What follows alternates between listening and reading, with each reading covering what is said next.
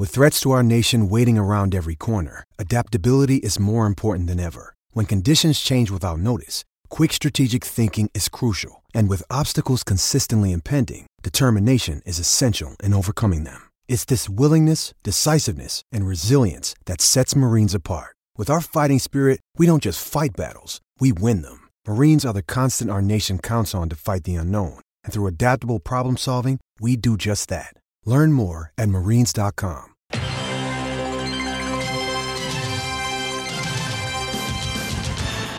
Hot round! Red 7, red 7, red 7! Don!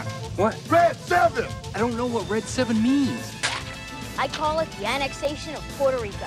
You don't think that lame ass play where I run down the field and act like I'm lost is gonna work, do you?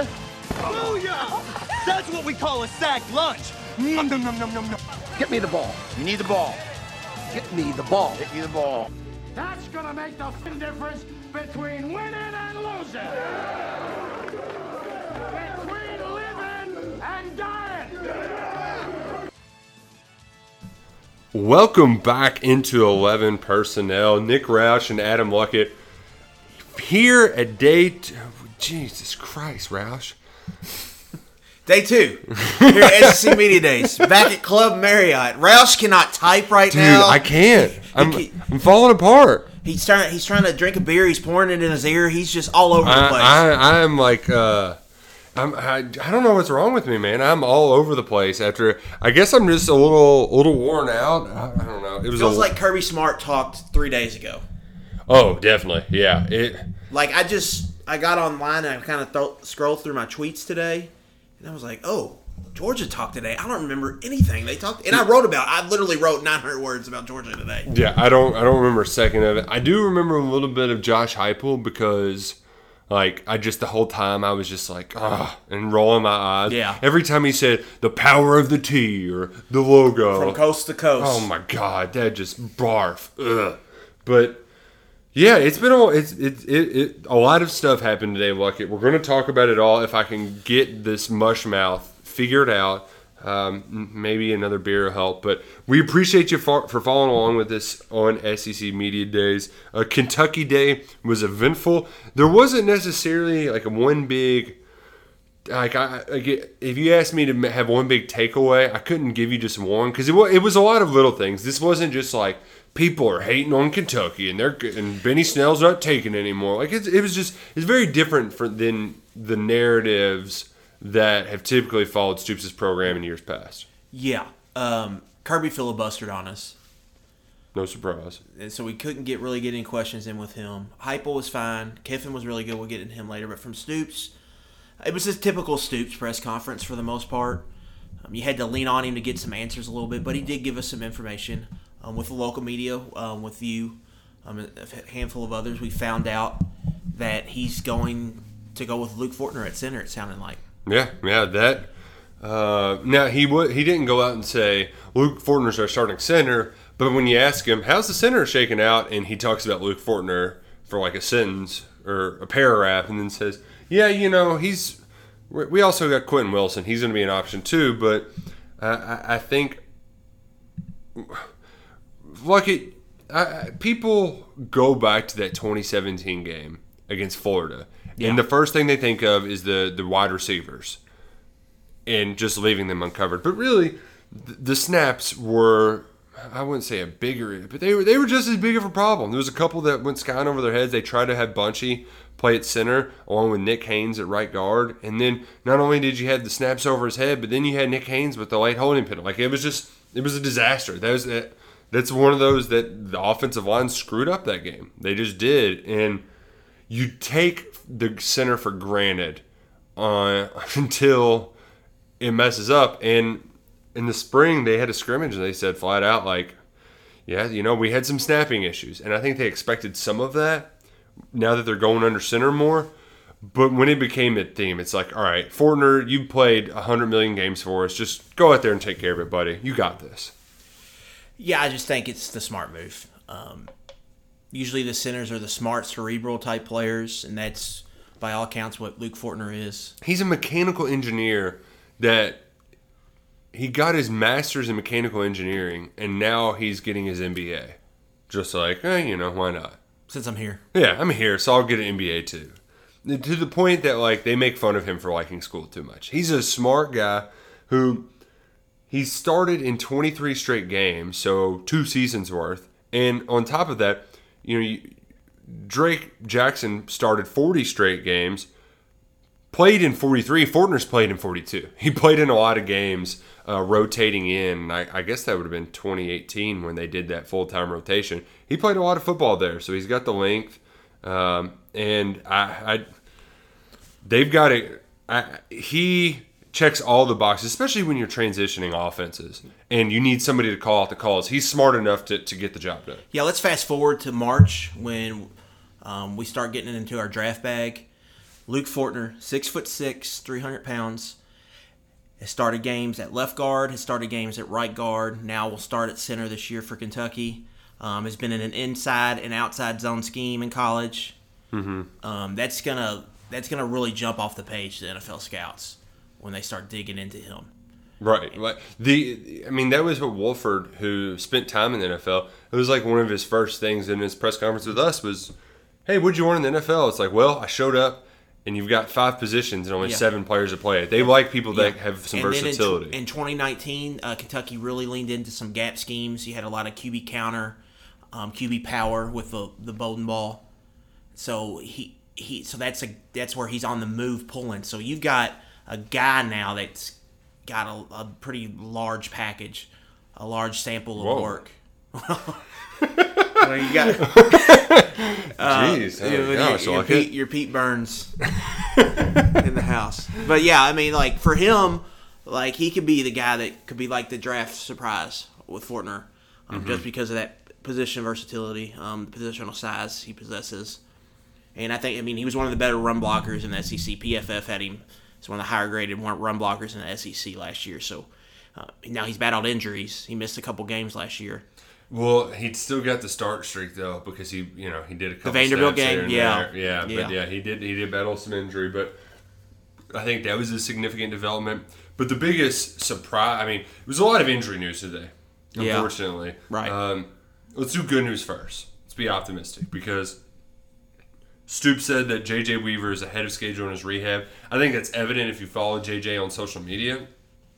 What I don't but it's still like unclear. Like that that injury happened in the second week of November, so he's only six ish months removed from surgery. Now the you know he's he's been telling folks that he'll be ready to go week one. Stoops was not going to put a timetable on it. I think they're going to take their sweet time uh, to get him back uh, because, like you said, JJ is as valuable as it gets. Like he's got a very bright future. Right. Why rush him into that? Especially when you know you're opening up with Austin, Louisiana, Monroe P, or whatever direction. I mean, like, come on, Uh, name your direction. Kentucky's going to name their score and beat the snot out of them. But uh, so that's the good news.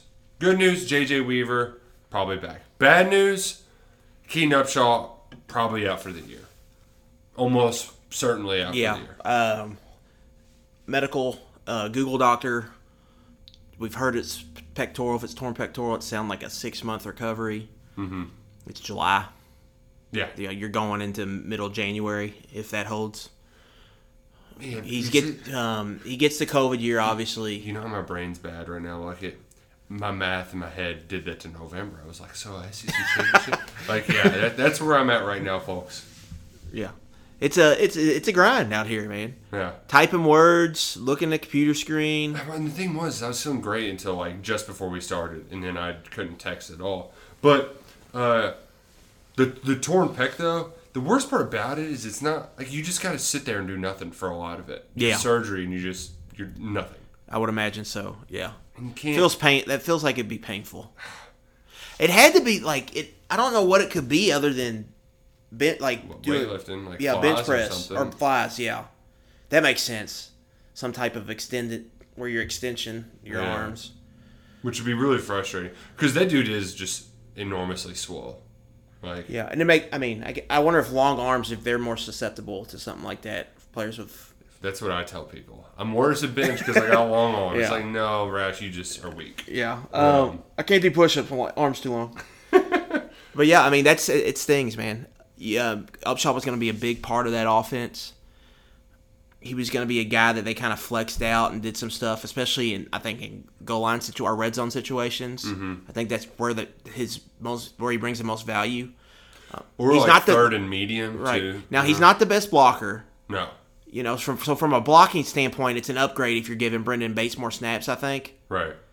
but just from um, the positional flexibility and the formational value he brings, And mismatches you can yeah, create. Like yeah, I think it just hurts. Like I think Jordan Dingle's going to be a really good player. I just don't know how much he's ready to contribute right away. And and my thing too, I I was looking up pictures of Upshaw because this is the second season-ending injury he's had at Kentucky. Uh, as a true freshman, he blew out his knee. They, they were they were going to try to play him, uh, but like two weeks into the season, he blew out his knee. And you just look at the pictures of him from three years ago. Tight ends, I think they develop physically more so than any other football player. Brenden Bates, I mean, that dude was a beanpole when he first got here. He was a flex at a mower. I never thought he was going to see the field. And then, I, you know, going into last summer, I mean, he's got freaking cannons, you know, strapped to his arm. Just looked like an absolute monster. I, I think you're almost uh, blaming, not blaming, but but you're almost taking away a valuable year uh, away if you if you play Dingle now. So what I think they're going to end up doing is moving Trayvon Morgan down to there. Maybe Isaiah Cummings. I, I feel like an Isaiah Cummings. It's it's coming. I don't like. Let's do it. Like now is the time. I I think. think the one thing that they would be hesitant about is appeasing Louisville kids, Chris Vaughn kids from aspirations. Like they want to keep a good relationship there. So maybe, but maybe this is an excuse just for him to get on the field more because hell, we saw it all the time when he was at Male. I mean, he, that's what he that was my that was my kind of scouting report coming for him coming out of high school. Like he's gonna like he's gonna have to prove he can create separation. If not, he's just gonna kind of be a big body X receiver who's gonna have to win jump balls nonstop. Um, the best case scenario, he become like a kind of like a Seth Williams, where it's just throw it up and he'll go get it. Or he could put on ten pounds. He's already a really good blocker. Mm-hmm. Dude, he's put on ten pounds this summer. Yeah, he brings he brings versatility in the run game and some of the stuff you can do, and then you can split him out, use him as like a big slot receiver, or ISO him into the boundary um, in some situations, and just take advantage of him that way. But well, I mean, they haven't done that yet. I think that's the future for him. So maybe we'll see if this kind of pushes that in that direction. Right, right. But like tight end, we've talked about twelve personnel a lot and how this is kind of the offense. Um, they're going to be leaning on this position a lot. But you look at scholarship capital, you've got four scholarship tight ends with Upshaw. Now Yeah, you got yeah. you're down to three. right. So that I mean, it's a big question. What does that? How? What kind of effect does that have on the offense?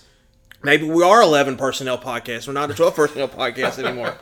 May I mean it puts more pressure on that wide, wide receiver room. Mm-hmm. You know, like, so you're looking at guys like Isaiah Epps, Demarcus Harris, Tay Tay Crooms, who I think Stoops Yeah, pointed out out, again today. Uh, this could quietly, and Chris Lewis, I think, go in that mix. Like, I think he might become more important now. It opens up snaps for these guys. Like, I think Upshaw was going to play 55, 60 snaps in a 70 snap game on offense. Well, that's 55 snaps to fill, and how they do that, they're going to have to figure out. Um, it's, it's definitely sub suboptimal, but you know, well, I mean, we'll see. It's a, the thing Coen's going to have to figure out. I think it, it presents some challenges for sure. Yeah, no, it's uh, oh, it's it's one of those uh, too where uh, Stoops even mentioned to it, it it to me, and I hadn't thought of it, but uh, you know, you could just go unbalanced. Kentucky's got three talented offensive tackles. Dare Rosenthal is an exceptional athlete. They I don't know how much they actually did it previously, uh, but yeah, just load up with your tackles if you want to go big instead of having to, to, to lean on. I know Rigg and Bates are both exceptional blockers, but if you just need to spell them a little bit, like that's another option as well. I, I'm I'm I'm with you though, where I I, I would like to see uh, Cummings or, or Morgan utilized in there, just because I think you need at least one of you need some sort of athlete with a little bit of wiggle as a pass catcher at Some- tight yeah, end. with some playmaking In, in, right. in Bates and, and Rigg, they're solid tight ends, but they I, they don't have the juice like Upshaw had it. That's why it hurt so badly because we saw in a limited capacity with the poor passing attack just what he could do, and I think even if they weren't going to give him the ball directly, the threat of Upshaw as a playmaker was going to force defenses to keep, especially safeties. It was going to force them to play Ali and Robinson honestly, like because that seam Upshaw going down the seam is much more dangerous Yeah. than Bates or Upshaw going down Yeah, the seam. it's also. I mean, it's glass half full, glass half empty. Really, you can look at this either way. Um, Chauncey Magwood is a guy we've heard stuff about nonstop. Does this open up a door for him to get more snaps? Yeah, He's they hit. Cal Crowdus. I mean, yeah, Yeah, you know. well, with Magwood, I think he's hit some checkpoints early in the season. We haven't really talked about him a lot, but he's a guy I'm expecting to come in and play, be a, like a legit factor in that wide receiver rotation. Um, by by all accounts, like we talked about him on signing day, we all liked him. We've heard good things from the coaches. Um, we've heard closer to the program like that he's a just a dog. Like he doesn't like he's got some Darian Kinnard. I, I don't care about anything but my business kind of thing. Mm-hmm. He's got some Benny Snell like where he's getting after people. Um, and so that, those those are obviously some important checkpoints for freshmen to hit. But that that's really my takeaway from that. You get back to the Rosenthal offensive line or like going unbalanced kind of look. Number one, that's very Kentucky. Hell yeah. that's Like we're so up. deep at offensive line, we're playing six of them. we can to get our best eleven on the field, we got to play six offensive linemen.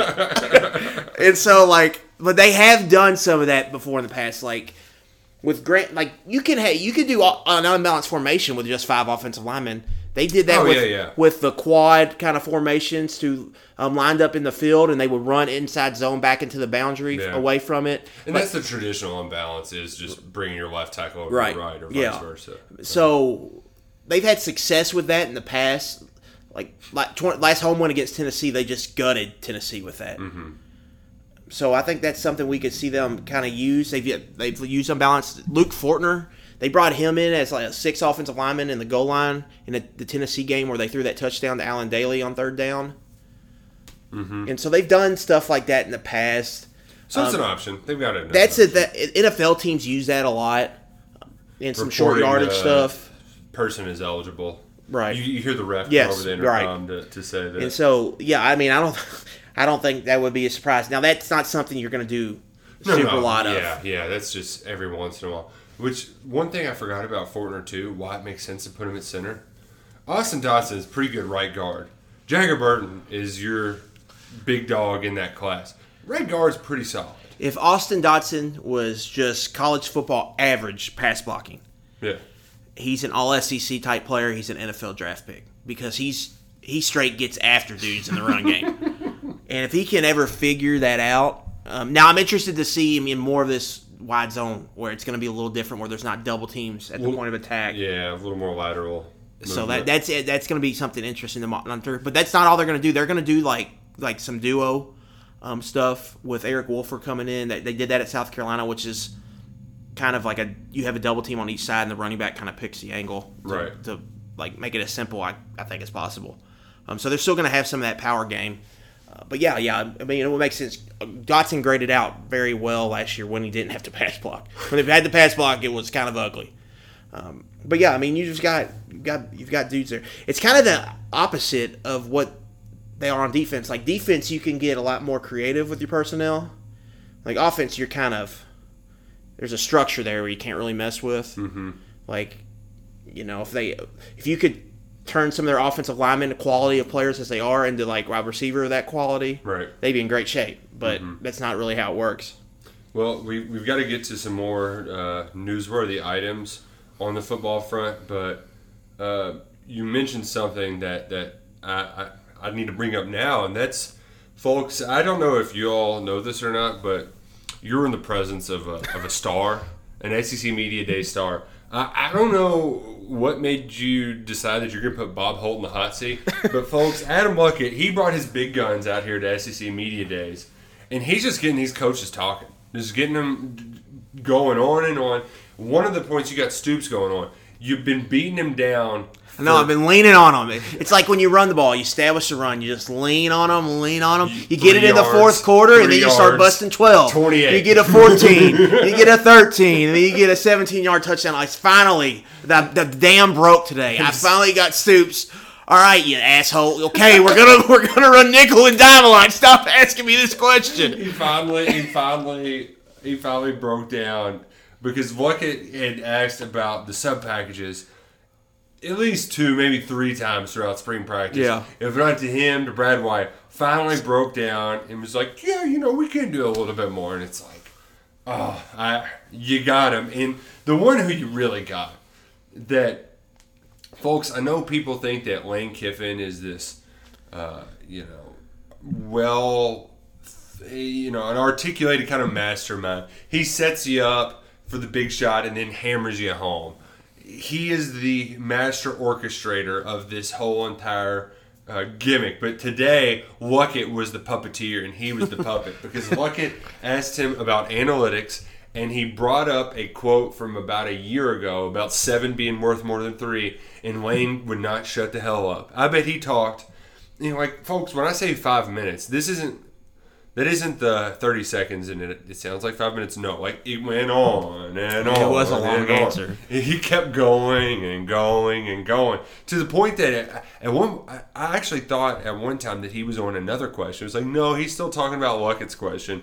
Man, you struck a chord with him, and it wasn't talking about rat poison.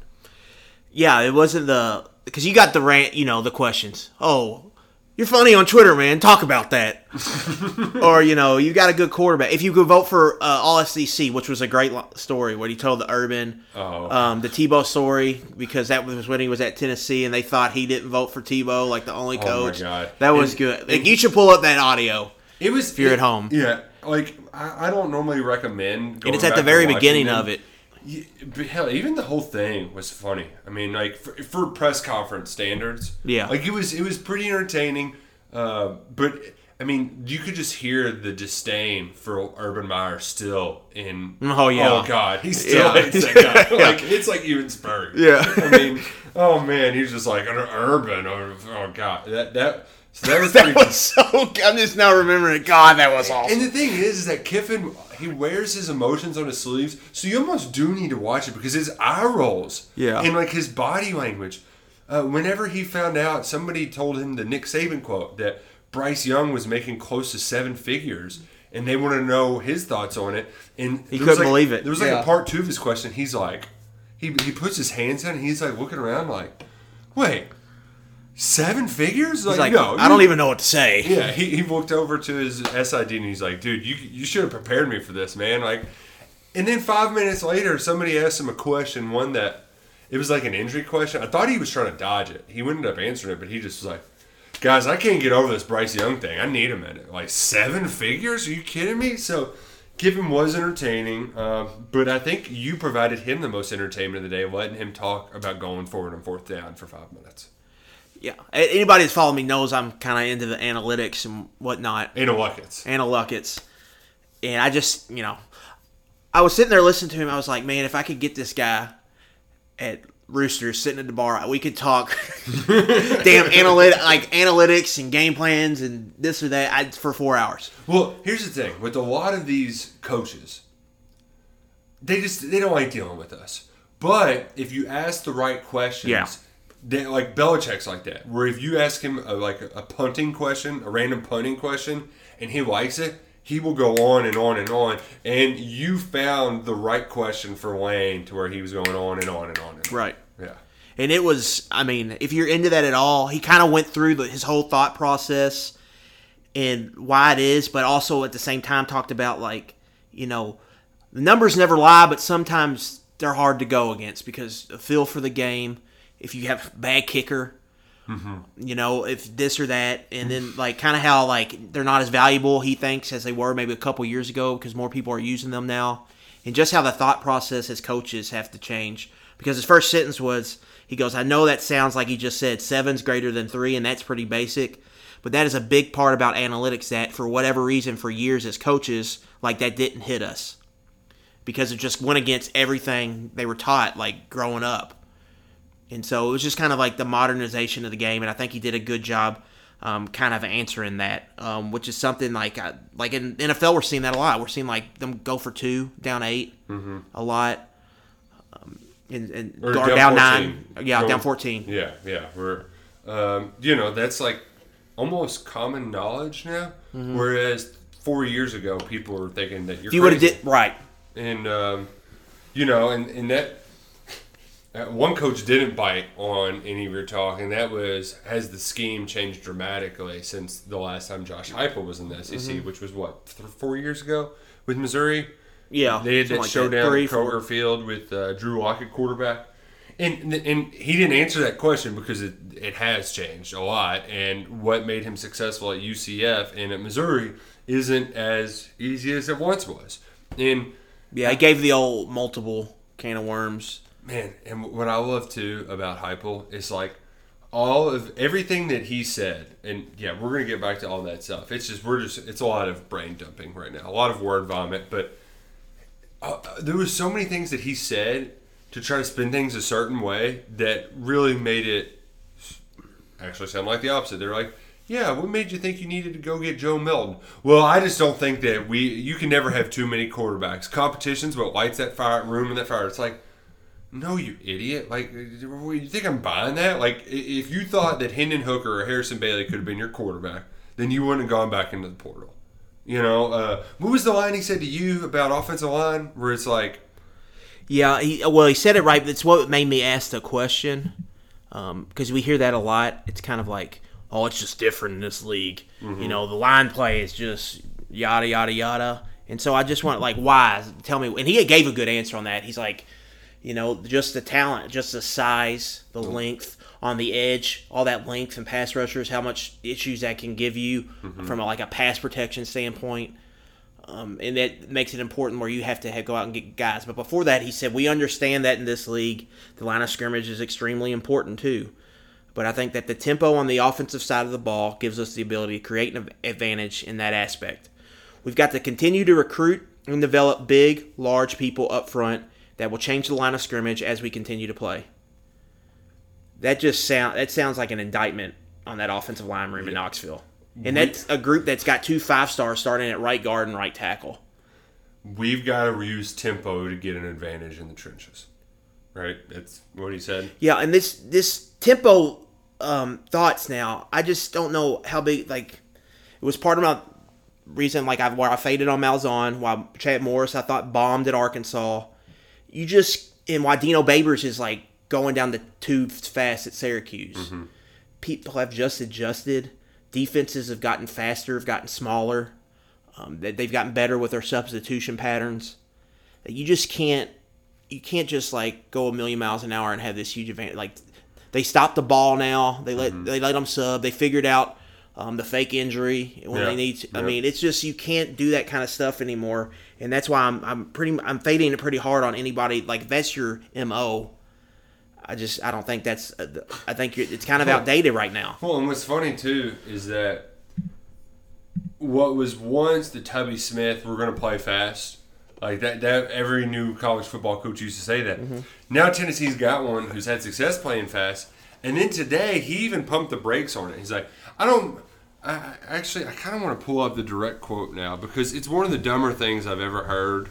Like it, it made absolutely Yeah. no sense. Uh, Yeah, but before you get to that, like my big one of my biggest takeaways here all week is just pretty much Shane Beamer saying, you know, two years ago, Lincoln Riley just came out and goes, "We're running twelve personnel because that's the best way to do it." And you look in the NFL right now, that's that's becoming the most pop, popular personnel grouping. Like I think that's where the game is going. Um, we always wondered, like when the defense got smaller, what would be the counter? And I think a lot of people thought it would be kind of power run, like lean in and be like Stanford. Mm-hmm. Uh, but really, I think it's just been adding this tight end um, and giving um, Because you can still pass it to him. you can run or to. pass. It's a marriage of the run and the pass with Oh. it, with it. Liam Coen line. Well, you've been talking to Liam behind my back. And so, like, I just think that's kind of the next step. And then it's going to be if that really catches fire the next couple years, which I think it could, then it's going to be how the defenses kind of adjust to that. And it's just that yin and yang, um, the strategy part of the game. Uh, the the the quote from Josh Heupel, man, what a quote! This is about him. He's like, you know, I, I want us to play fast, but he said, when I use the word fast, I'm talking about in the way that we play, not just from play to play, but how we play the play. The hell does that mean? like, uh, God, you. How about him getting fumbled on his words at the end? Oh, his go. He he cannot say "Go Big Orange." He did that in his opening press conference too. He was like, "Go Vols, Vol for life." Or he he, he messes up the easiest thing you have to do with your job, and that's figure out your school's catchphrase. Right.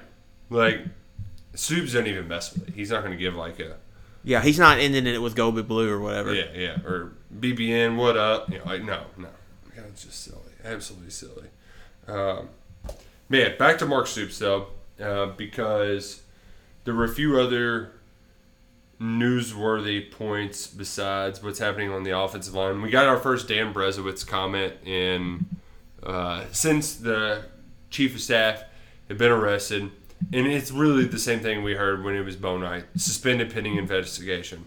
So um, that's where we're at for now. Now I, I'm not on the uh, or the the VIP Kentucky Beat Writers Club yet. Nope, nope. So I so I'm gonna have to have a conversation with Slacks. Like, what do I got? to How do I? What's initiation here? You got to earn stripes, buddy. You got to ask ten more questions in the big ballroom. Uh, so so did it, they anybody did they push him or was that just kind of the answer on the? Uh, yeah. So for those who don't get the joke, every year before media days, they let the local media have you know ten minutes or so with Stoops and with the players because you know let's face it, we cover the program much different than everybody else does. They're you know they're asking questions about SEC schedule. Yeah, pretty for much stories. throw a bone for. Yeah, yeah, for, for KSR. coming down there and uh, you get to talk to him.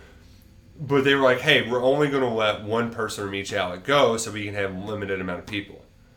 Well, KSR was the only outlet that had more than one person there, so what could. I should have just told him I was with. Oh, Lonnie didn't make it this week. I could have just. I, I'm in here. I'm in here for Lonnie. Yeah, yeah, you're, you're pinch hitting for Lonnie. That, it just wear, wear a snap cap, you know. Put, put Give me a Browns hat and walk up in there and we'll, we'll, we'll do it. Blend in uh, just fine. Tell him So- I'm a big fan of clothes and I'm here to, to talk to Mark Stoops. So so Luckett was unable to go up there and, and get the, the little bit of scoop that we got. But yeah, it was just a hey, what's Dan Berezowitz's deal? And you know, we got two three sentence response. You can find that full statement on KSR. But uh, you know, I, I'm not a professional attorney. I don't know how these things work out. Uh, but I don't know where it can go if the wife isn't cooperating. If she was the part, like, because Yeah. you have to press charges in like a domestic dispute. There has there been right? charges pressed yet?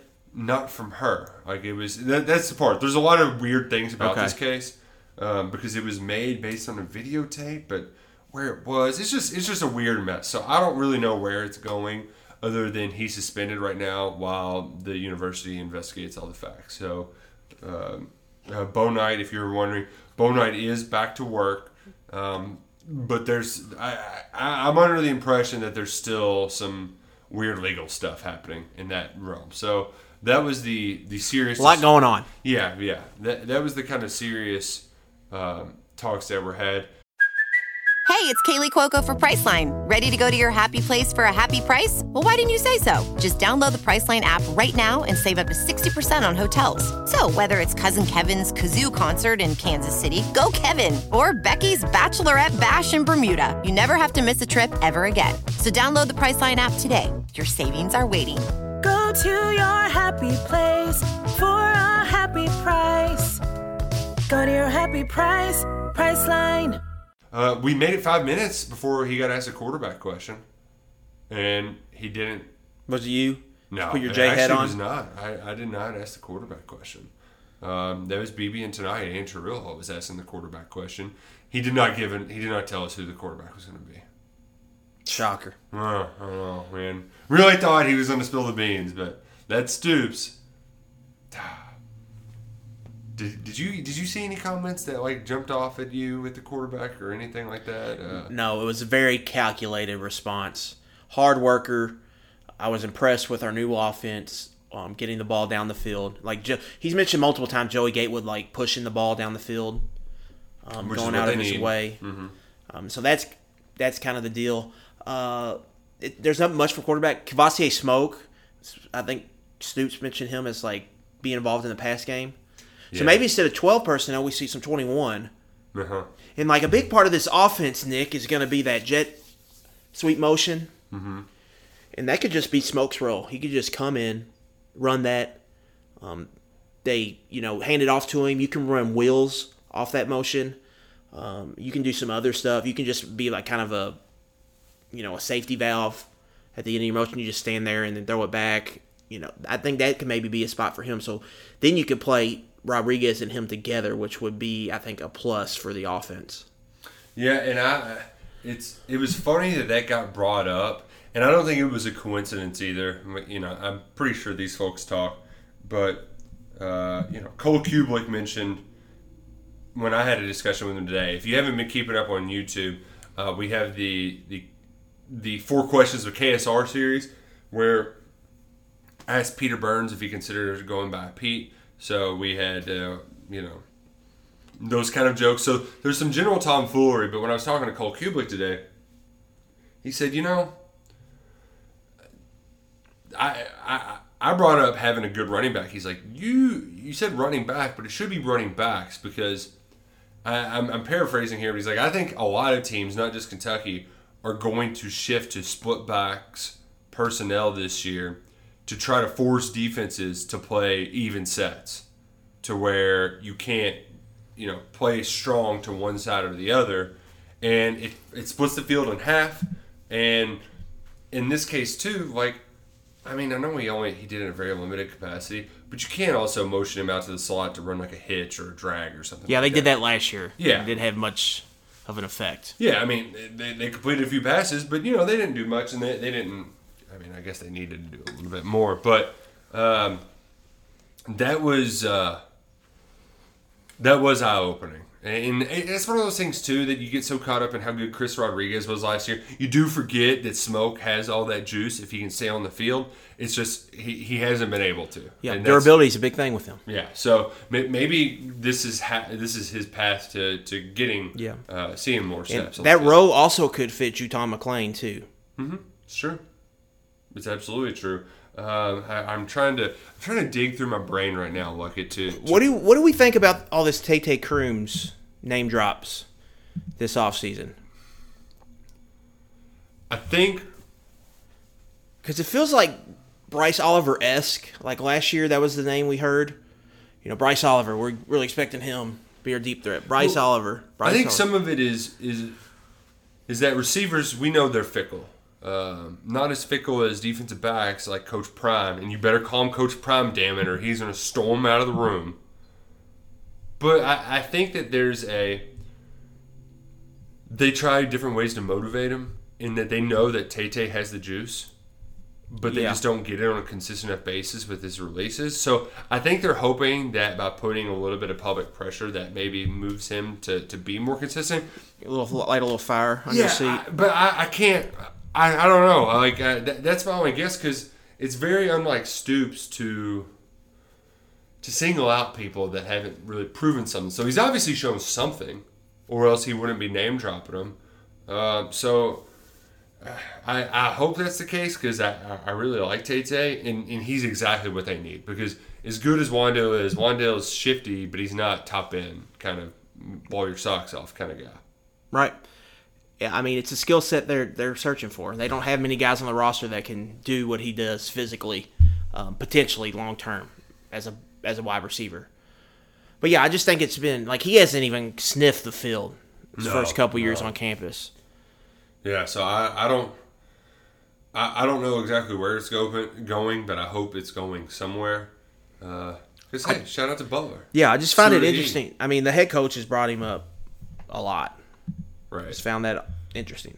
Now, was Crooms was he a Chris Vaughn guy? Actually, I don't think so. I don't think he was either. Yeah, he's one of one of the few Louisville guys. Uh, JJ Weaver was not either. Uh, speaking of Cubelic, though, Cu- two things. Man, I wish he almost would have teased me, with but he puts Kentucky at second. I think even more, sa- like not more satisfying in his SEC East prediction, but equally as satisfying as having Tennessee six. Yeah. like God, I did- I love that between Cubelic and even Finebaum was saying like, I don't like the way things are. Like, dude, guys, let's bet Tennessee win total unders and just Yeah. like just bet against them all year. This could be Louisville 2018 bet. My thought, Nick. Well, I didn't really look at Tennessee. Like my head, knowing the schedules and how it all shakes out. Like if Florida's three, they're seven and five. I just want to live in that reality. like, give me a, a seven and five Florida year. Guys, seven and five Florida, and then like three win Tennessee or four win Like, Tennessee. because what I was thinking is like it's probably eight and four Kentucky, four and four. It's probably seven and five or or something like eight and four, four and four Florida, and Kentucky probably owns the tiebreaker. I would assume he's giving them the head to head win. Mm-hmm. But yeah, I, well, let me live in that reality. Oh man, that would be rich, and and I think that that speaks to a greater. If you wanted to take a big picture theme, it's that we're at SEC media days, and Kentucky's not playing the Rodney Dangerfield card. They're actually getting some respect. Missouri isn't just the flavor of the week. There's a Georgia feels like they're ahead of the pack, and there's kind of a mix in between there as to who is going to be next. There's really no team I don't think is playing that we're not getting enough respect card because of the current state of the league. Like you've got this top tier.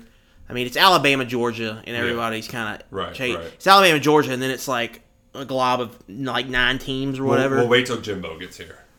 That oh, that would be. well, Mullen tried to do it, but nobody nobody was Yeah, like listening to it. But yeah, that would be the one I think, mm-hmm. especially after that playoff snub. Right, right.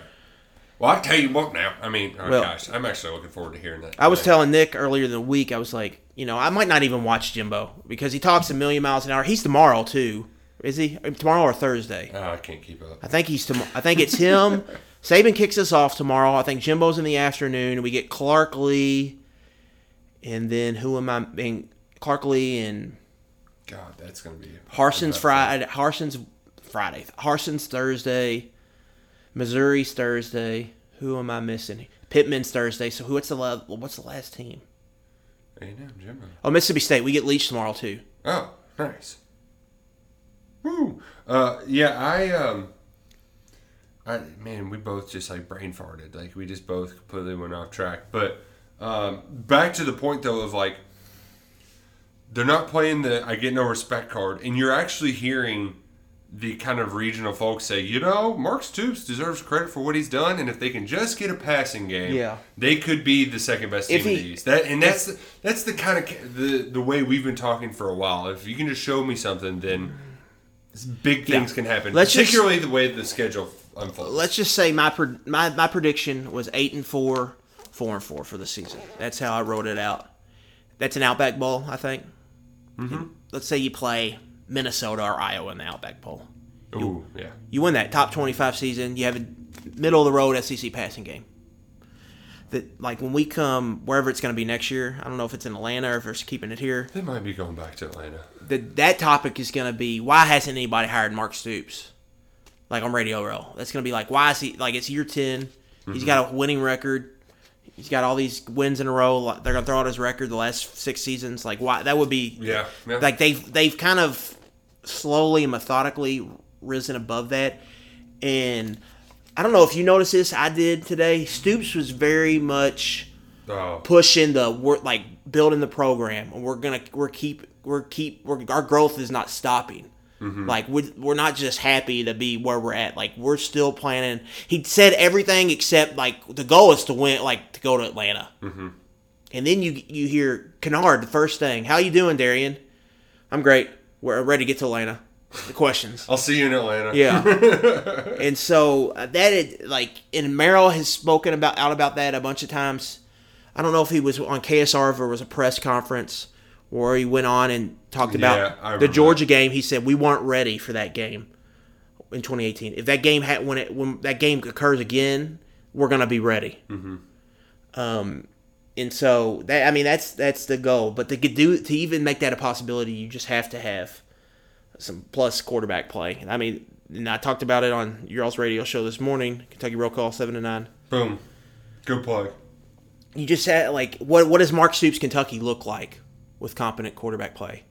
If it looks like if they get that at all, like then you're really your eyes start to get a little bigger. Yeah, no, no, you're exactly right. Um, and and it also goes back to just there's certainly a vacuum forward in the league because I think they only said three, only three quarterbacks. Yeah, Pete came. Thamel just wrote an article that I'm probably going to read tonight about like QB like is there a QB issue in the league, which is an article we get once every three years Yeah, yeah, because because all that because it's cyclical. Yeah. Yeah. Um, but Um, like, but yeah, this year, I mean, it's it's wide. Like I like Corral a lot.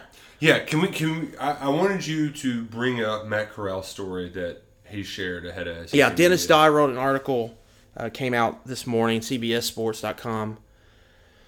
He went to, I think it was called Thousand Oaks, which is like this prestigious school, private school in Los Angeles. Mm-hmm. So their biggest donor is um, the great one, Wayne Gretzky. He got in a fight. Uh, Matt Corral and Wayne Gretzky's kid got in a fight. TMZ reported it, and pretty much he kind of got blackballed from this school. That was his golden opportunity. Yeah. you know. And so, like after his sophomore year or something, he went to like uh, it's called like Long Beach Polytech, which is more of a pu- urban public school, I think, to my Uh-huh. knowledge. Um, and kind of blew up there. But yeah, that I, I mean, I would very uh, like that. It tells you a lot about Corral um, and how much growth he's made because. Because his first few years, he came off as kind of like you looked at that kid, you Cocky thought he was a punk. Yeah, yeah, yeah, And and that was and part of And he showed some big growth, I think, last year. And and part of his message too was like, you know, I just I was going through something mentally, and I didn't really realize like how I was coping with it was not only the wrong way, but like this was a mental health thing. I was still down because I was dealing with this in the back of my mind, Right. and because like let's face it, if Wayne Gretzky is like singling you out as a punk and somebody who doesn't deserve to share the same earth as his kid, like that's going to have some ramifications. Like it's just going to. So uh, I, I, I not only did I find that interesting, but like also it's it's amazing how many good quarterbacks are from because I think Yeah. So That was a big talking point today. was it JT Daniels, Matt Corral, and Ugavalele And uh, Bryce Young. and Bryce Young. Bryce Alabama. Young and JT Daniels went to the same high school. That's crazy. Now Bryce Young transferred in after Daniels left. Mm-hmm. Um, but yeah, he just talked like JT Daniels talked about. Playing them. Let me, let me practice this because I've been right for Clemson here. DJ Uiagalelei. I think that's how you do it. Uiagalelei. I need you to do your Shane Beamer emphasis every time you say it too. I. So like yeah, like that. Really, to me, like if SEC. Like the three best quarterbacks in the league are from Los Angeles. You can make the yeah. argument. Pretty wild. And so, like, that's just a, that's just, that's a tough pill to swallow. Pac-12. like your problems are like they're look in the mirror problems. Like you can't keep the kids at home. They're just going. And then DJU's down there at Clemson too. Doesn't And- JT Daniels look like he's out of Central Casting? Oh, yeah. like Friday Night Lights. yeah, he looks like Good Jason looking. Street or something. You and he's he's almost like the dude on Varsity Blues that's like kind of artsy fartsy too. Mox. He, he would much rather be in Yeah, the I can art, see that. You know, but like He was- just wants him to play ball. I, of all the players, football. of all the players that talked, I thought he did. He was pretty calculated, and he sounded like a quarterback, like kind of the Yeah, guy yeah. people gravitate to. Uh, Paschal though probably had the best story. Yeah, the J-Lo. Uh, dude, have we talked about this? Things are running together. Did we talk about No, Jay, not Jay yet. Paschal and J Lo? Well, that was. Uh, hey, Josh Can- Paschal kicked cancer's ass. We know that well by now. But he talked about like. Yeah, Curtis Birch kind of teed it up for him. He was Ben like, Affleck better watch out. he was like, you know, hey, wh- where have you been able to share this story? And he talked about churches, and I think Curtis gave him a look like the Today Show. Tell him about the Today Show. So Josh, you, you can catch the clip on KSR, but Josh went and J Lo was performing that day, so they're all in the. They're not sharing the same dressing room, but they're all in the same general area of the Today Show where the people go to prepare. And said, you know, my, my mom was fangirling the whole time, and you know, finally I just had to walk out. I was getting tired of hearing her, and I see J Lo there at the top of the steps. We lock eyes, and she winked at me, and the whole like media room started laughing, and he's like. I hope it was a wink because I've been telling everybody that since. Yeah. So uh, Josh Paschal, great guy. I don't think we talked about spent enough time talking about him today, but it was funny hearing him uh, mention not only like Like he's a guy who can get real real quick.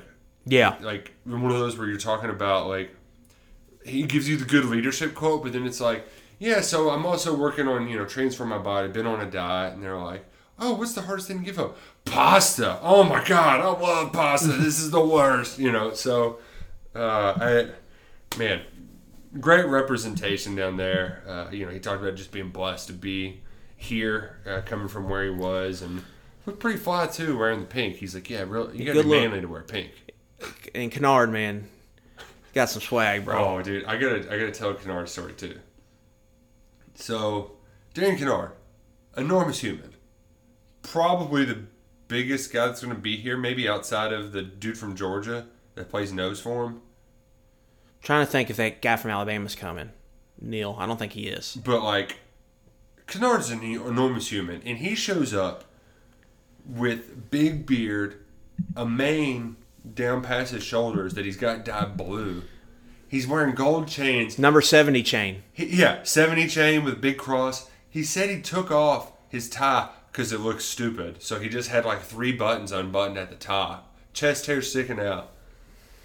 He's going into these different rooms where he's got to, you know, pose for photos that they're going to use for SEC network promos or CBS or what have you. And these photographers, they don't know anything. So Kinnard walks in and they go, What position you play? I say, Really? He's like, Yeah, what position you play? You know, because they want him to do some sort of pose. And Mhm. yeah, offensive line. He's like, You know, I can punt too. That's what we need. Punt to win. Put Kinnard back there. Punt to win. Uh, man, it. Uh, man, imagine punter Darian Kinnard and quarterback Quentin Bohanna last year. That's a combo. Positionless football. Oh God, positionless football. Well, kid, I'm running out of stuff to say. What Yeah. haven't we covered? I think that about wraps it. Geor- uh, quick rundown: Georgia, Kirby filibustered. Um, they're not taking the bait on the the big Clemson game. Um, they're kind of staying away from the ex like the big expectation talk. Mhm. Um, but it's clear that it's kind of national championship or bust for them. Tennessee, uh, all signs point to kind of a rough season. Um, things are not going great for Heupel. They've been gutted by the portal. Um, it's all about survival for them right now. Kentucky, I think a lot of it was just Mark Stoops saying, you know, growth, growth, growth. Um, the program's in a good spot, but they're not b- b- done growing. Um, and then Ole Miss it was kind of like the Lane show today. Um, they're going to have a star quarterback. They're going to be really fun on offense. He opened up with a defense saying it was, you know, every new coach had trouble on defense. COVID year can't get any worse. Um, they're looking like a team that could potentially make some noise. And so that that was really the show today. And it's seven down, seven to go. We got four more tomorrow. Man, what a day! We knew this is the real blitz, like it. This is the blitz. Tomorrow we'll be able to have a little bit more fun. Yes. Well, well, we got a Dave and Buster's gift card burning a hole in our wall. our busy day's over. Yeah, yeah. So we're get, we're gonna have to find some content to make. Yeah. Maybe drink some Dr Pepper. That might have to happen tomorrow. That might be the day to do that. Oh man, I can't wait. I can't wait. Well, thanks all of you for following along. Thanks for subscribing. Thanks for listening. I will say, if you're an Apple podcaster, that app stinks. Uh, Uh, I've been using Spotify here lately. I don't know if everybody has Spotify, but if you do, it's very easy to use. You Comes up much quicker, You can hit the follow button. You go to like your library, and it's if it's a new episode's up, it'll go to the the top of your feed. Um, so that's that's how I've been listening to my own podcast that I listen to. Um, Apple, Apple, just a nice Apple's suggestion. Been, Apple's been stinking up the joint. Well, last night I was worried that it didn't work. We had on our end we've got a new podcasting platform. It's like no, Apple Podcast just takes forever. So if you want to get it quicker, I might suggest trying Spotify out as a different alternative. But either way, we're just happy y'all are listening, following along with us. We still have so much more fun to be had uh, today. We, we, we, we were buttoned up to the top button, but look, I think I'm busting out the blue jeans tomorrow. Casual Wednesday. I think I'm going. I'm gonna pull out maybe the Masters polo. Oh. Um, Oh. Gotta dress up for Nick uh, Nick Saban and see see if I can la See if I can. It's football weather in there, man. Oh, dude, Like it's- it's so I talk cold. about football weather. I gotta go. I gotta show it a little bit. It's a little chilly in this in this, in this media media room. I gotta show that I, I'm not affected. I mean, Bob Holt's in there polo and shorts, so if he can do it, I can do it. Man, Well, uh, Godspeed tomorrow. Uh, just don't call Nick Nick, all right? Or you're. don't call him Nick, or else you're gonna be laughed at. Yeah. I don't know. Like, it is like I just call him by the first names. It is kind of a you don't really know what to call him sometimes, especially if you're like a little younger. I can see how that could be intimidating. I gotta give you uh, one critique though, Luckett. You're forgetting to say Luckett. I know. I did that on last one. I did that on last one. I didn't realize. Yeah. I was so excited about the analytic question. Oh, I couldn't man. wait to get it out. Hey, but you got this. You're doing great. I'm proud of you. We're, we're, we're, we're firing all cylinders, and we're going to have much more to come from SEC Media Days. We'll be back again with more tomorrow on 11 Personnel. Until then, go Cats and go Kroger.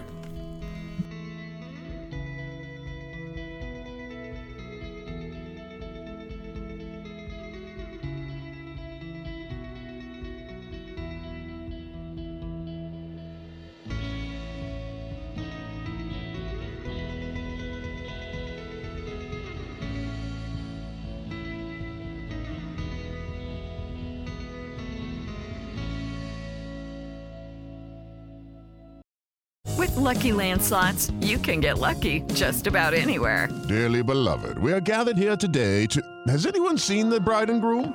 Sorry, sorry, we're here. We were getting lucky in the limo and we lost track of time. No, Lucky Land Casino, with cash prizes that add up quicker than a guest registry. In that case, I pronounce you lucky.